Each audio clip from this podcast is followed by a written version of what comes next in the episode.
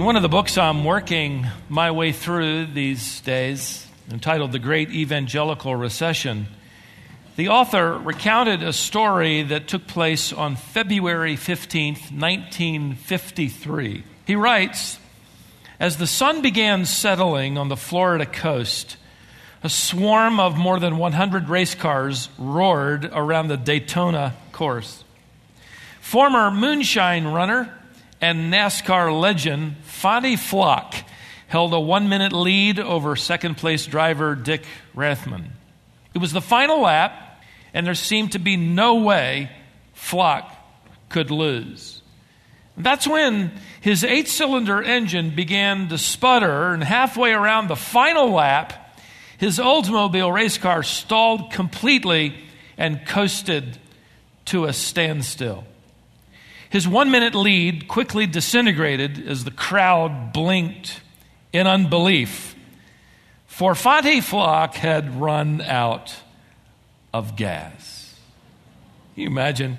That story piqued my interest. In fact, I wondered if drivers before him and some after him had had the same problem with running out of gas. So it motivated me to do my own little research. And I typed in, and I admit it, I typed in for the very first time in my search engine the word NASCAR. Some of you have that in your favorites, I know, but for me it was the very first time. And, and I found out that, that it's not all too uncommon a problem. By the way, I got to tell you, one of the men in our church came up to me a couple of months ago. He's certified and he's trained to take people, give them a brief training session, and then take them to one of the major racetracks, NASCAR racetracks in the country, and you can literally go around that racetrack on your own. And he came up to me and he said, Stephen, you know, I got to tell you about this, and I want to tell you anytime you want to get out on the racetrack and take it up to 100 miles an hour, you let me know.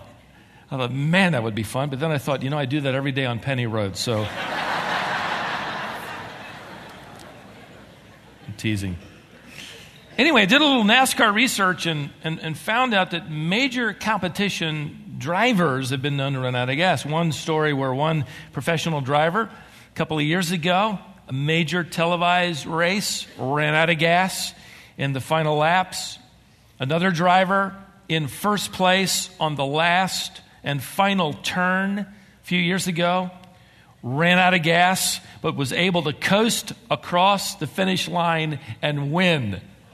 That was cutting it close. The reason they run out of gas is simple. Their wives are not there to remind them to fill up. No, that's not it. That's not it. Uh, the race team does what's called gambling on gasoline. In other words, they intentionally stretch it to the fumes. They want to limit those pit stops as much as they can. I learned those pit stops are only 10 seconds long. At least that's what I said in the first hour. Second hour, I had a guy come up to me afterward who's leaving from our congregation, moving to Charlotte this week, who's been inducted into the Hendrick Auto Racing Team. It's a little intimidating. You never know. I'm giving an illustration. I don't know what I'm talking about. And we have professionals in the audience. He said, Stephen, pit stops are typically 12 seconds long because they'll change the tires, do mechanical adjustments, feed the driver, and most importantly, refuel the race car. But even though it's just a few seconds, they have before each major race and competition, the teams put together what they call their pit strategy. How many times they'll stop and when. Thought, isn't that a wonderful illustration, frankly, of the Christian life? You can't run a good race without strategically taking some stops for refueling along the way. If you read the letters of the apostles to the New Testament believer, you find them in this recurring theme, encouraging us to run the race, encouraging us to fight the fight, encouraging us to stay the course. In fact, on one occasion, the Apostle Paul wrote to the church in Galatia and effectively said, Look, the reason I'm writing you is so that you'll not lose heart. That is, you won't stop doing the right thing. Even though it's one lap after another. Galatians 6 9. The writer of Hebrews encouraged these battle worn Jewish believers by saying, Make sure you're focused on Jesus. Consider him who endured such hostility against himself. Consider him, think about him, so that you will not lose heart. Hebrews 12 3. Eugene Peterson paraphrased Romans 12, 11 to 12 to read, Keep yourselves fueled and aflame. Be alert servants of the master, cheerfully expectant. Don't quit.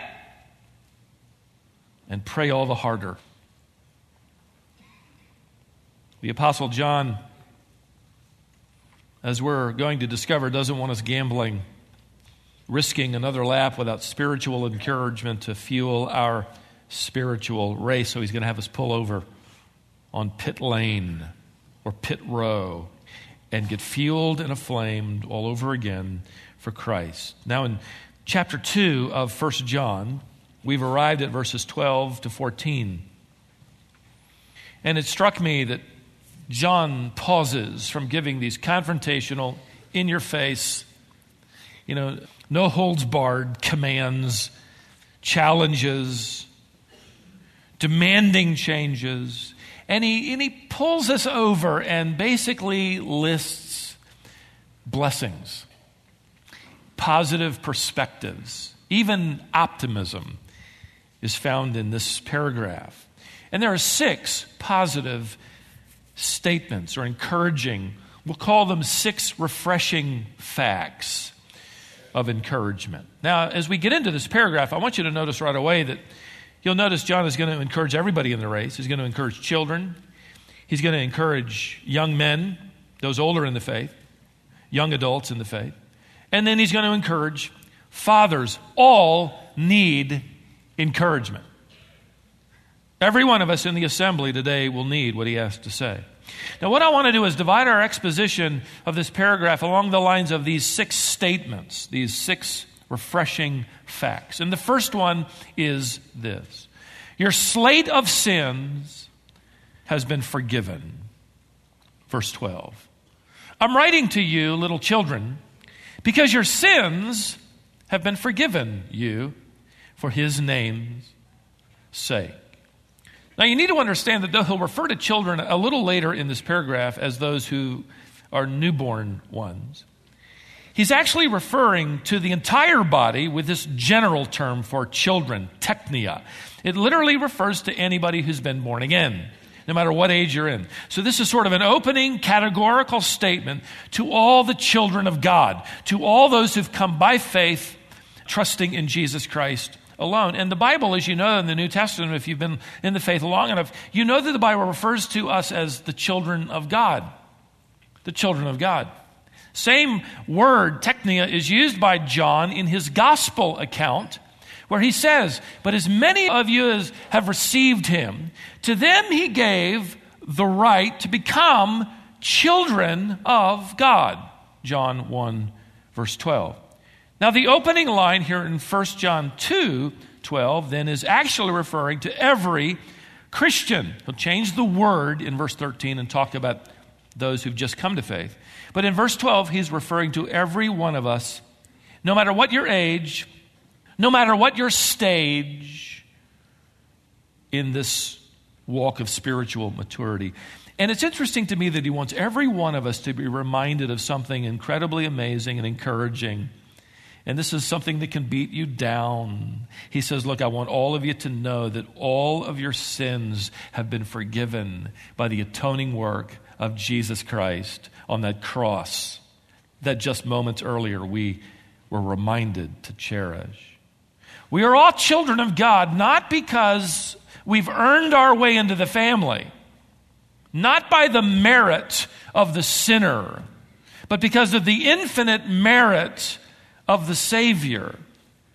No matter how young or old you are in the faith, you've discovered that one of the most discouraging, disheartening things the enemy of your soul attempts is to try and literally bury you in the depths of your sins, right? your own depravity, the failing and the falling of your flesh. And one of the most encouraging things, evidently, to John that you can do is not to argue with him, but to agree with him. But say, oh, you're not going far enough. Let me take you to the cross. See, all that's been dealt with judicially. And my standing now is one of having been forgiven completely of all of my sins. You see, John isn't pulling us over into pit lane and saying, you know, little children, I'm going to write you here because I want you to really think about yourself as really better people than you think about yourself. So I want you to pull up that low self image of yours and, you know, get back into the race. No, not hardly. He's, he's effectively reminding us all that we happen to be sinners, but that our sins have all been paid for by Christ and wiped off the slate forever. He has rescued us from the domain of darkness, He has transferred us into the kingdom of his beloved Son, in whom we have redemption and the forgiveness of sins. Colossians 1:13. The risen Lord blinds temporarily Saul on that Damascus road, redeems him, and then commissions him to take the gospel, which will open their eyes so that they may turn from darkness to light, so that they may receive forgiveness of sins. Acts 26, verse 18. Found it interesting to discover that over the past 15 years, actually ending in 2007, one evangelical seminary conducted a survey among nearly 1,000 Muslims who had converted to Christianity during those same 15 years, 1991 to 2007. And they were asked the same question. And by the way, these Muslims were surveyed from 50 different ethnic groups and represented 30 different countries, so they're not, you know, interviewing the same neighborhood. These new believers were asked, what was it about Christianity that made you risk your life and all of your relationships and place your faith in Jesus Christ? And one of those often repeated answers from all of them was the simple fact that they could never be certain of the forgiveness of their sins. But the Christians and the Christian gospel they heard about, the Christians they met, were absolutely convinced on the basis of God's word that they had been forgiven. No matter how old you get, this is a refreshing, refueling fact. Every sin you have ever committed, every sin you will ever commit, every one of them are already known. They are already nailed the body of Christ to the tree. Your slate has been forgiven you confess regularly daily so that you can have fellowship restored, but you're standing and your slate is now, as it were, invisible to the alert and all seeing eye of God who's chosen to forget, to cast them into the sea and remember them no more. Fact number two your eternal security is guaranteed by God's own signature. Did you notice? Verse 12 again, your sins have been forgiven you. For what? For his name's sake. He has signed his name to this pardon.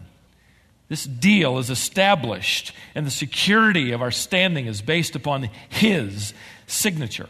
Your eternal relationship with God through Jesus Christ isn't ratified by the credibility of your signature or mine. It's ratified, it's secured, it's guaranteed by the credibility of His signature alone. Your forgiveness, your security is not permanent because God is concerned about you keeping your word. He happens to be concerned about keeping His word. So this is all true for His name's sake. Now that's that's the opening statement of John to all the children of God. Your slate of sins has been forgiven, cleaned, wiped away. The security of the believer is guaranteed. Now, John is going to shift gears a little bit and he's going to write to all of us in differing stages of spiritual maturity. He's going to write to children and he's going to change the term to paideia. He's going to talk about someone who's new in the faith. He's going to talk to young men. And then he's going to finally talk to fathers. Now, before we dive in, let me give you fact number three. Your satisfaction is now in a personal relationship. If you've been with us in this study, you've noticed that John has been telling us what to do and what not to do. He's confronted us with actions or the lack thereof. You might get the impression that satisfaction in the Christian life is going to be by following the set of rules. I really better get him down right. I mean, if I don't, and if, if, I'm not perfect at this, you know, somehow my satisfaction in Him won't be what it is, and His in me will not be as well. So he effectively begins by reminding the most vulnerable among us, children, that the issue is not the rules, the issue is a relationship. Notice how he addresses at the end of verse 13 children. Again, he's changed this term to paideia. This term refers to a young child still under the tutelage, still under the control, still under the teaching authority of their guardian or their parent. So he's referring to a believer who is still ignorant of much of the biblical truth that they have yet to learn, much of the gospel. They are unlearned, still being tutored in the basic elementary truths of the faith. They're still immature in the ways of grace. These are the little lambs Jesus commanded Peter and everyone who leads in the church after him to tend. All those who serve as elders, those who serve as leaders in the church, are given the same command to feed the flock, including these little lambs. Give them care and give them guidance. And it's interesting, it's to this group that he reminds them they have a relationship.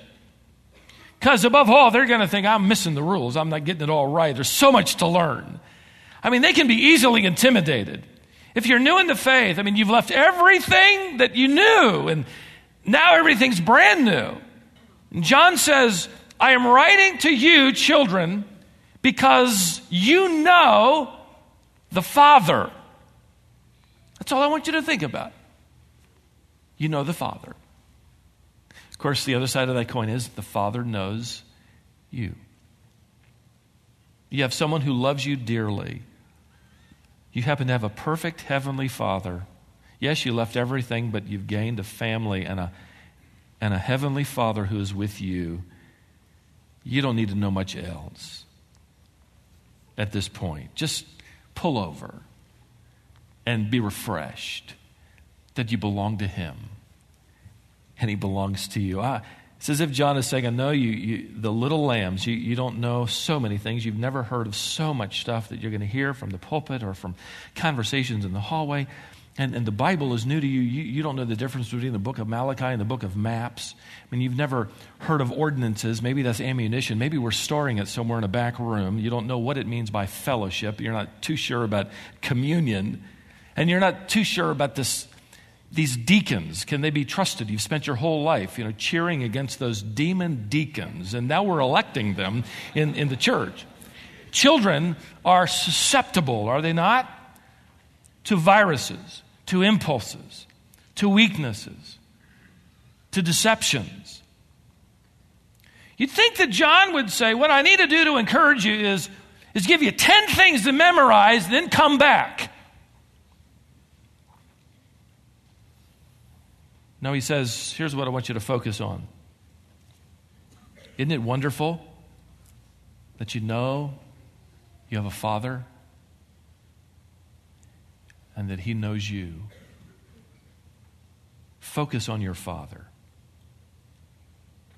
Frankly, no matter how old you get in the faith, you discovered early that real satisfaction never comes from perfectly keeping a list of rules because by now you've discovered you can't. It's by developing a relationship with your Father who is in heaven. Fact number four your service is in view of the final victory. Now, with that, he leaves children newly born and he moves to young men. Look at the middle part of verse 13. I'm writing to you, young men, that is, adult believers, young adult believers because you have overcome the evil one. And you read that and you think, I did. Doesn't feel like it. In fact, the battle has never been hotter or heavier. I mean, what does he mean by this? Well, John isn't saying that for young adults in the faith that the battle is over against the devil. The perfect tense verb is used, translated here to overcome. It simply means they are assured of the outcome.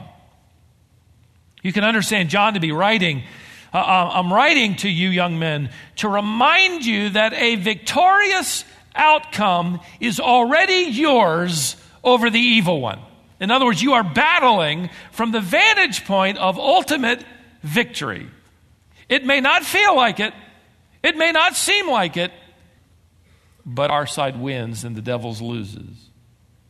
Wouldn't that be encouraging to young people in the faith who engage in the heat of the battle, who aren't satisfied to sit around and polish doorknobs? I mean, they want to go win something, they want to go build something, they want to go dream, and they want to reach their world. I've never been more encouraged by the young adults of our church reminding us to be on mission with the gospel of Jesus Christ.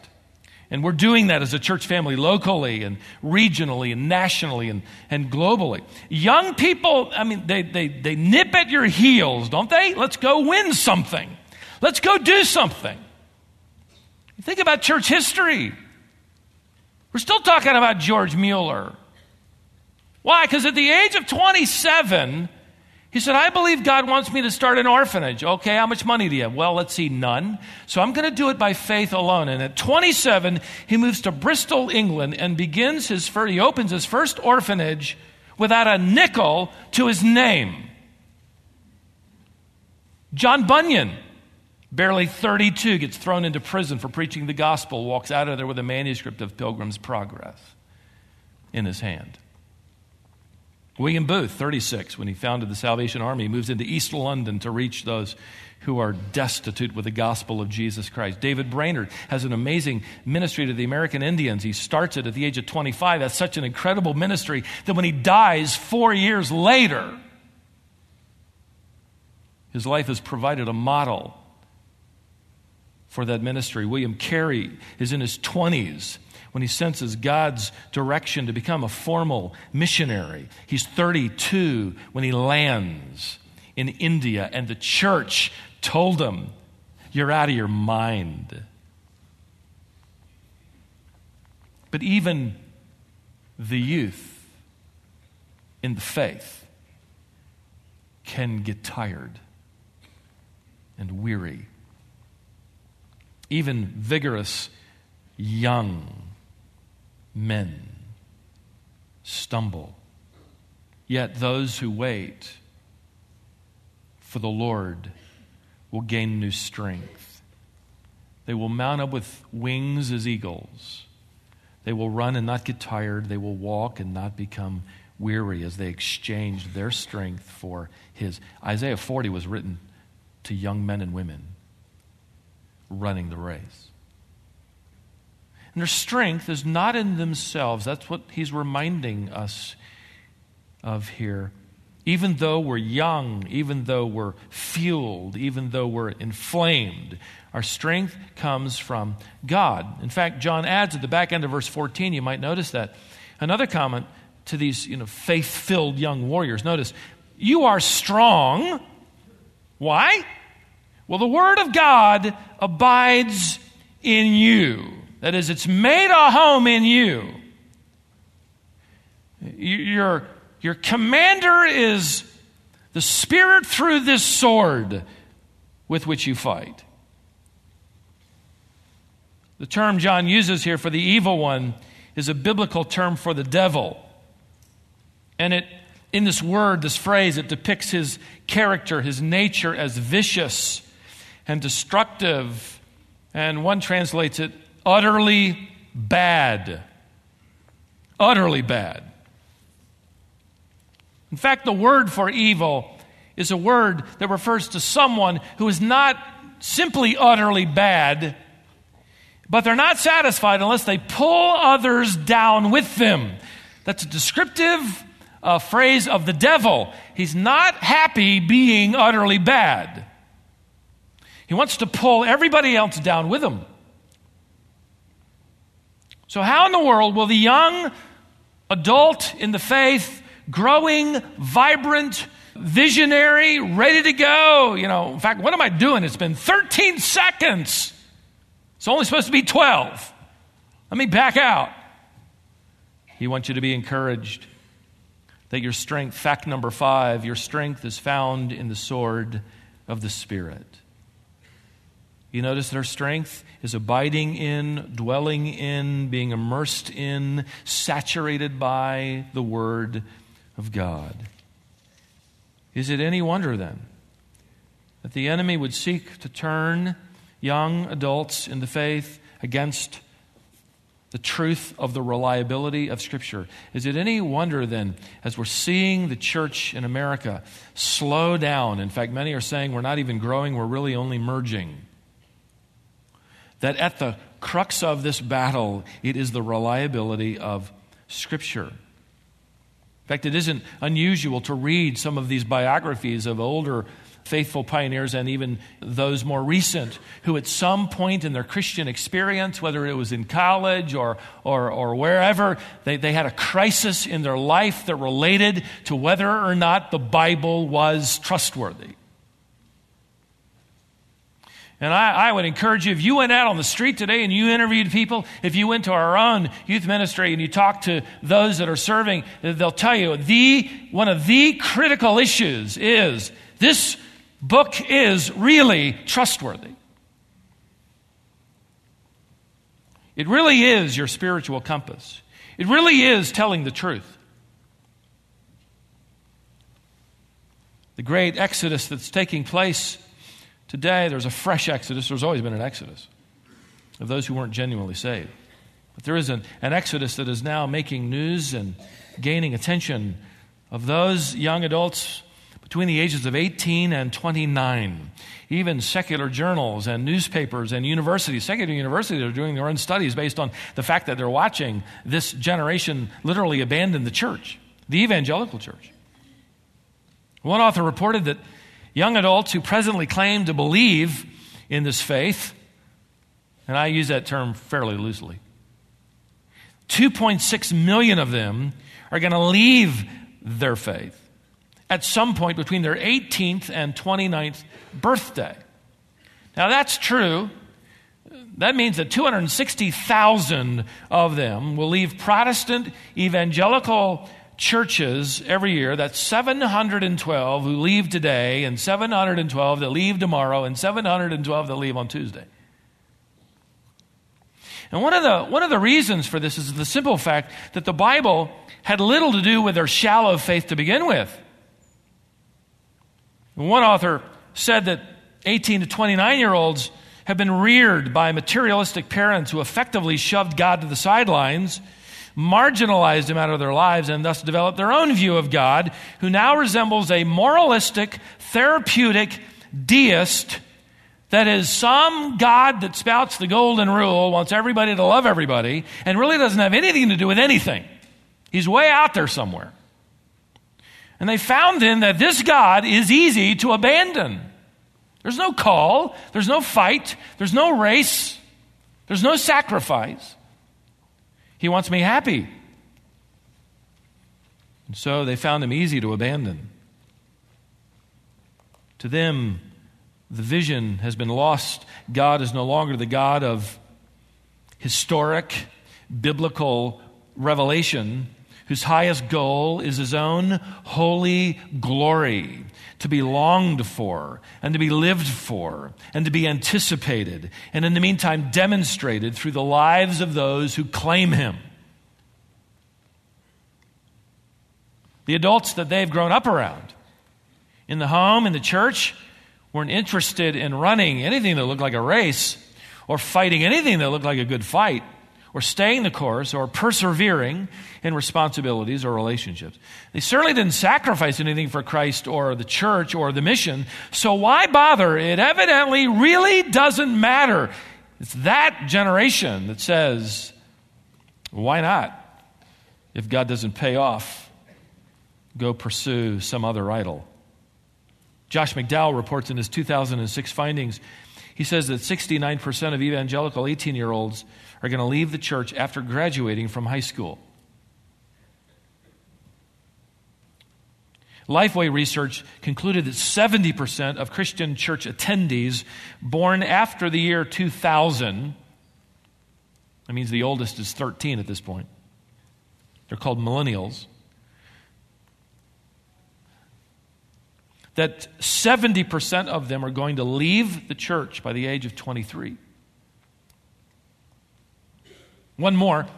Another pollster by the name of Barna estimates in 2010, in a, in a, in a release dated 2010, that of every five young evangelicals, four will disengage from the church by the time they reach this age of 29. The truth is, if you're out there at all, if you're having conversations about the gospel, you know some of them. In fact, you know more than you want to know. I run into them all the time. And when I ask them about the gospel or faith, their first line begins with something like, I used to, but I don't anymore. In fact, this nationwide departure from the church of evangelicals, and I'm using that term somewhat loosely because it's a really loose term now. Those 30 years of age and younger have been so noticeable in their departure that they've been given a new nickname, de-churched. You had the unchurched, those that didn't have, didn't have, don't have any relationship with any assembly, no accountable partnership with a local assembly believers. And now you have the de-churched. Now, this isn't really a new problem. Now, maybe what we're seeing is a groundswell of it.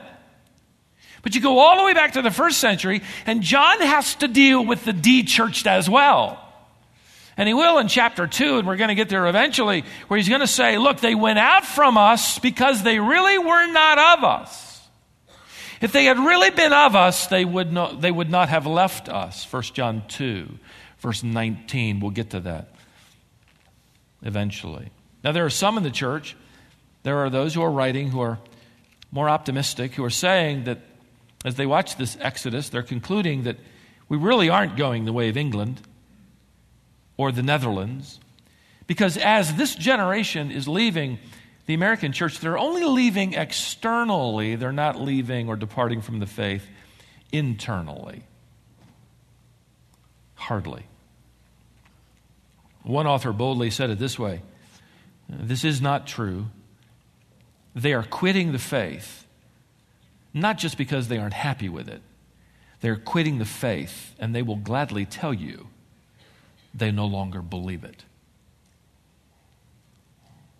And again, the problem is the faith they once believed was shallow at best, corrupted at worst. The church was to them and their parents a social gathering that you could take or leave.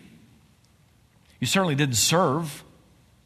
God was to them crafted as this grandfatherly genie whose greatest delight in life was patting you on the head and saying, No matter what you do, there, there, you're a good boy. Isn't it interesting to you to think about the fact that when Jesus faced the devil in the wilderness, he was 30? He's barely out of his 20s. And he's tempted in three ways. We don't have time to go back, but I'll just sort of summarize. Every one of those temptations basically said, you got to look out for yourself and you need to get whatever you want. In other words, if you're really following the true God as your father, why are you hungry? And you should never worry about being hurt. And you ought to have all the stuff you want. In every response, Jesus quoted scripture back to the devil. In fact, every response, all three times, he's quoting from the book of Deuteronomy. I wonder if we had to face Satan and all we had was the book of Deuteronomy, how would we do? It was nothing but a sword fight. The devil is taking scripture out of context. Jesus is quoting scripture correctly within its context, and he effectively looks at the devil, and, and his last response basically says, You lose. Those kingdoms of the world, you're going to lose them. Jesus sets the stage for every one of us who follow him into battle against deception, the doctrines of demons, falsehood, self centeredness, idolatry. John says to all those young adults in the faith who are in the battle, even though the race is long and the battle is fierce and you got a long life ahead of you, at least you assume you do, you're going to think, am I going to, how can I keep up with this? I think it's fascinating that John says, pull over, let me remind you, you win in the end. You might lose a skirmish or two, but the war has already been decided. In fact, one author wrote that every time you engage in battle, remember you are facing a baffled, conquered enemy. Remind your heart of that.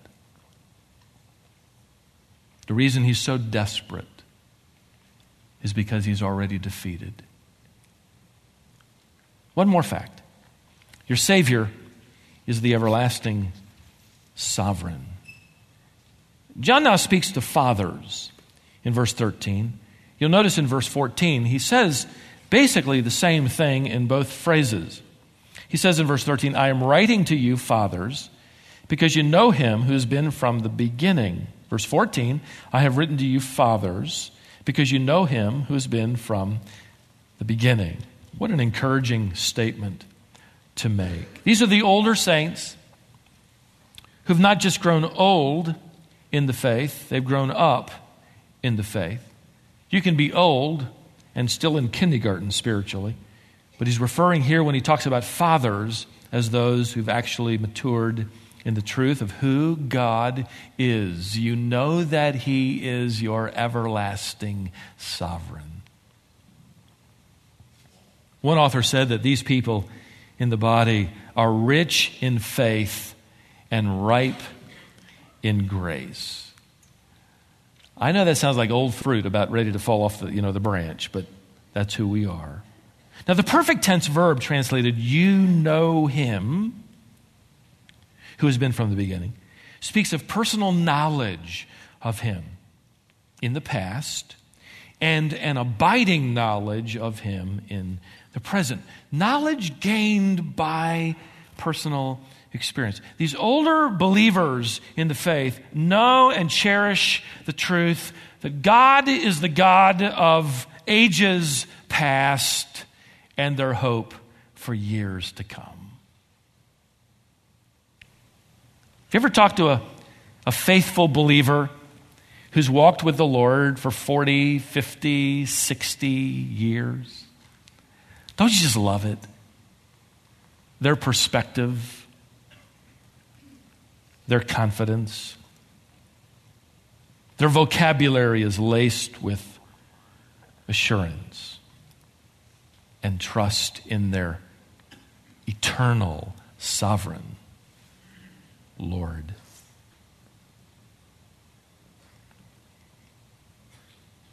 No wonder, as you remember, Titus encouraged the older men to persevere in faith and in love. We need them, don't we? And maybe you have someone like that. I have the privilege every Sunday morning, as you know, being called by one of them who is not only my biological father, but a spiritual father. Called me at seven o'clock. I answered, Hey, Dad, how you doing? And his response was, Well, I am the recipient of unmerited grace. I said, Dad, why don't you preach for me? I, I just, I'm, I'm not there right now. No wonder we sing of the faith of our fathers, these kinds of people who, in spite of dungeon, fire, and sword, oh, how our hearts beat high with joy whene'er we hear that glorious word, faith that kind of faith of our Father's holy faith. Oh, may we be true to thee, holy faith, till death.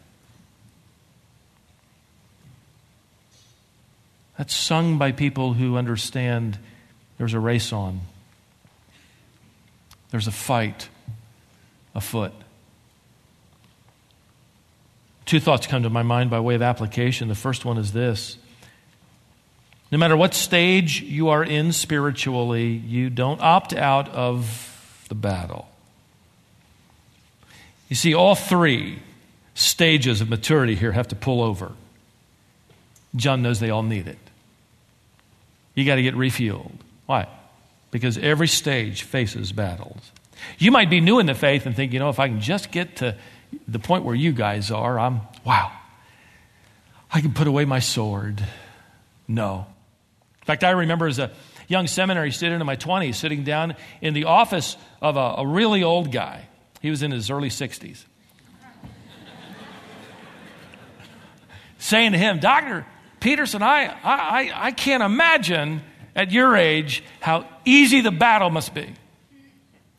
He just smiled and he said, Stephen, the older I get, the harder, more difficult the battle becomes. Was he ever right? No matter what stage you're in spiritually, you don't opt out of the battle. Secondly, no matter where you are in your spiritual walk, you never outgrow the need to pull over. Get refueled. John the Apostle would have us consider refueling on these truths. Your slate of sins has been forgiven. Your safety is guaranteed by God's signature. Your satisfaction is in a personal relationship. Your service is in view of the ultimate victory. Your strength is found in the sword of the Spirit. And your Savior is the everlasting sovereign. You bow your heads for just a moment. Our invitation is, I hope, clear that if you don't know Jesus Christ, you, you've yet to become a, a newborn in the faith, but perhaps God's Spirit is provoking in your heart that today is the day to be spiritually born again. You've been in the battle, and maybe it's been a tough one today, or the last few days, or the last few weeks, months, maybe years. Maybe you'd like to do what others have already done today and say, I, I just want to pray. I need refueling. Thank you for the truth that we've learned together. I just need to pray as I get back in the race. Father, thank you for pulling the entire assembly over. Not just those who are vulnerable and weak in their young and new faith. Not just those who are impassioned with the mission. And not just those who are older in the faith who should be among the first to admit how challenging and difficult the battle is and how much we depend upon the unmerited grace of you, our sovereign Lord. So we thank you for this pit stop and these truths. Most of all, that you love us with a love we can only refer to and never begin to understand. And we would respond today as we end this assembly by saying back to you through faltering lips, we love you too.